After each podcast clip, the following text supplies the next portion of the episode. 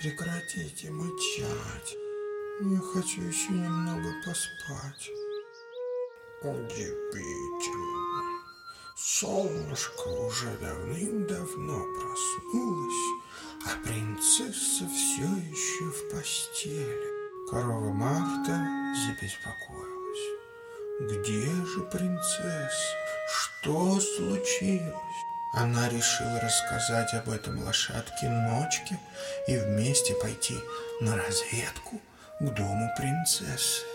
«Не заболела ли наша девочка?» — думали они, заглядывая в окна. «Вон она спит в своей кроватке», — промычала Марта. «Может быть, она заболела?» — заржала Ночка. От этих мычаний и ржаний принцесса проснулась и открыла глаза. В комнате никого не было, а в окна заглядывали Марта и Ночка.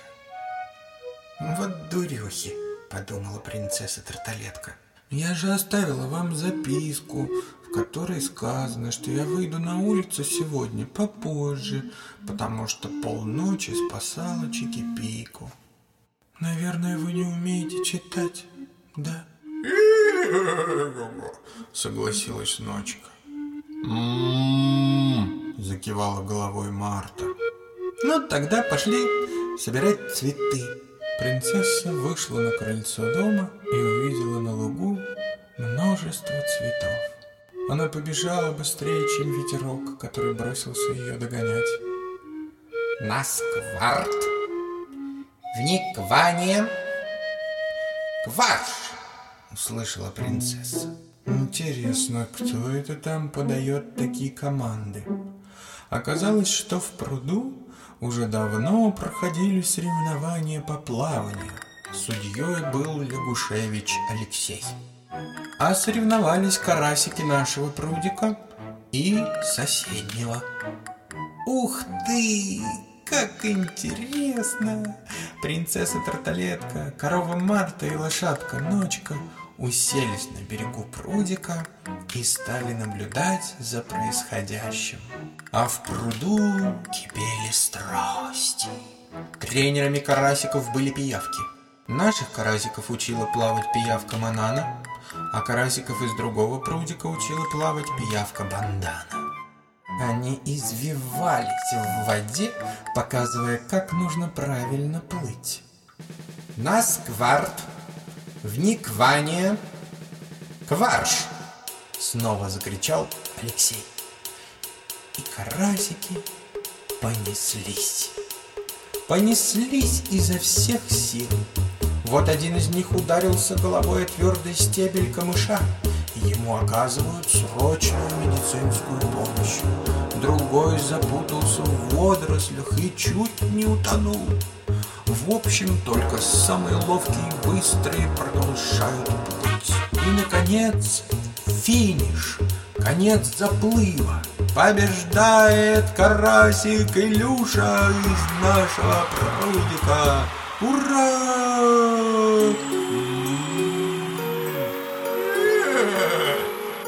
Молодец, Илюша! Принцесса нарвала цветов, сплела из них веночек и вручила его победителю. «Спасибо», — сказал Илюша, и, надев венок на голову, стал плавать по прудику туда-сюда, туда-сюда. А вот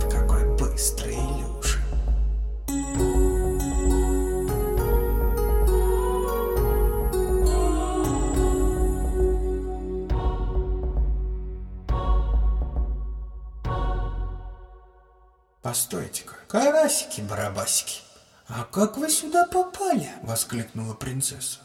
Ведь рыбы не умеют ходить по земле. Вы же живете в соседнем пруду. Ну что тебе ответить, милая принцесса? Можем сказать правду, а можем напридумывать. А давайте представим, что я взрослая, и мне нужна правдивая история.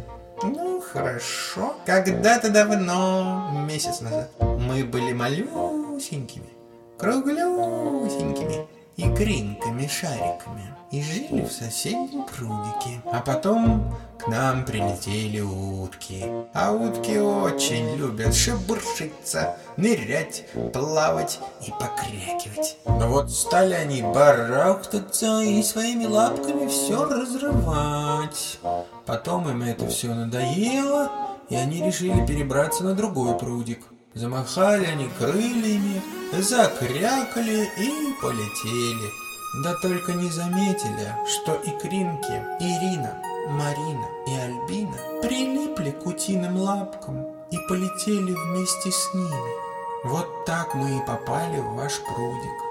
«А если напридумывать, навыдумывать?» — спросила принцесса. «Ну тогда все совсем по-другому было!» — закричали Ирина, Марина и Альбина.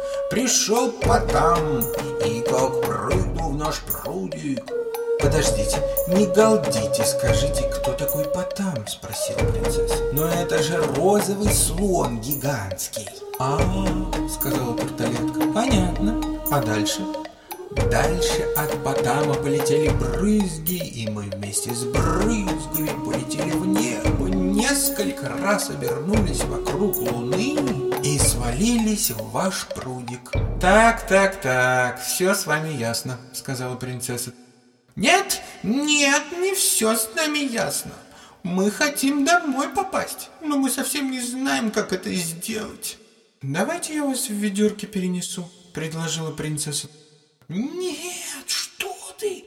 Там же живет Мурена!» «Какая Мурена?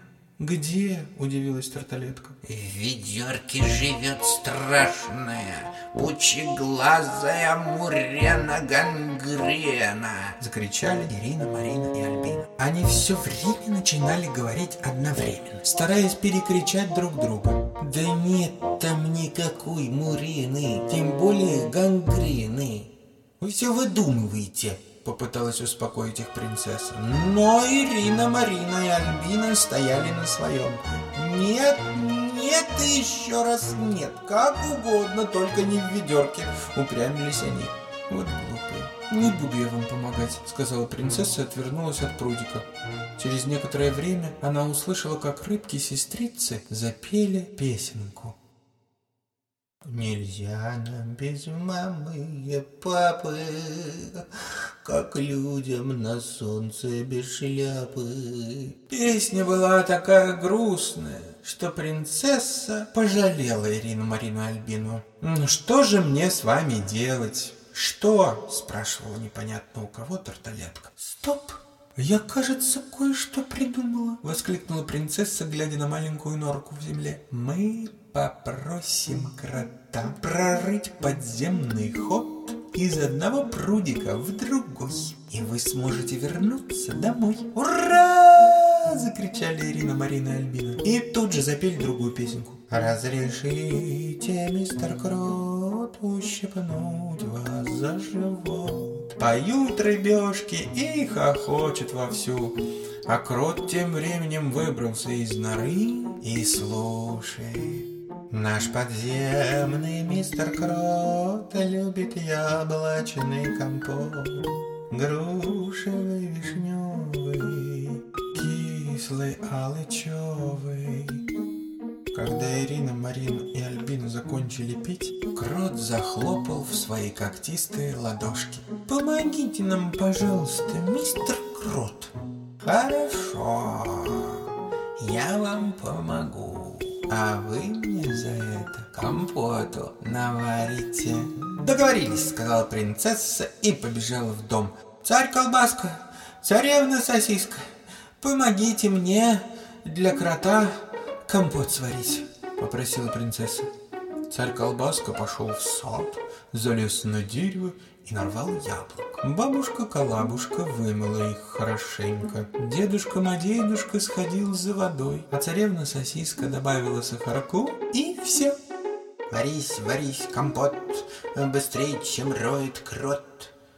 Крот тем временем так потрудился, в земле порылся, что весь вспотел.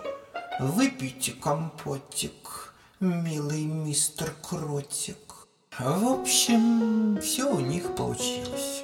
Ход прорыли, крота компотом напоили, а Ирину, Марину и Альбину отправили к маме и папе. Они, конечно, очень боялись плыть по подземному ходу, ведь там было так темно. Но принцесса, как всегда, кое-что придумала. Она попросила трех жучков-светлячков, Гошу, Прошу и Антошу, проводить Ирину, Марину и Альбину. Гоша забрался на спину к Ирине, Проша уселся на Марину, а Антоша на Альбину. И вот они поплыли. Честно говоря, в дороге им было страшновато даже со светлячками. Из земли торчали корни, похожие на змей, и рыбкам казалось, что они хотят их схватить и утащить куда-нибудь. Однако любое путешествие рано или поздно подходит к своему концу. И вот через некоторое время Ирина, Марина и Альбина услышали голос своего папы. «Я во сколько сказал быть дома? А?» — стердился он. «Ну и папаша у вас!» — удивились Гоша, Проша и Антоша. «Нет, чтобы обрадоваться, так он сердится!» «Да это он просто переволновался», — сказала Ирина. «А так он очень добрый», — сказала Марина. «И толстый», — шепотом добавила Альбина и хихикнула. У выхода их встречал папа, карась Гаврила. «А это что еще за фонарики?» Удивился он, когда увидел, что к нему плывут три светящихся облачка. «Никакие мы не фонарики. Мы жучки, светлячки. Гоша, Проша и Антоша. Папа, эти джентльмены любезно согласились проводить нас до дома в столь поздний час», — сказали рыбешки. «Ах, вот оно что!» — успокоился Гаврила. Сестрицы высадили жучков на берег и от всей души поблагодарили их за помощь. «До свидания!» — сказали рыбешки и помахали своими хвостиками. «Счастливо оставаться!» — сказали жучки-светлячки и отправились по травинкам в обратный путь. А тем временем принцесса укладывалась спать. Царевна Сосиска выключила в комнате свет — сказала принцессе спокойной ночи и вышла, закрыв за собой дверь. Принцесса посмотрела в окошко и заметила в траве три светящиеся точки. Они возвращаются домой. Как хорошо, когда есть куда вернуться, подумала принцесса и крепко заснула.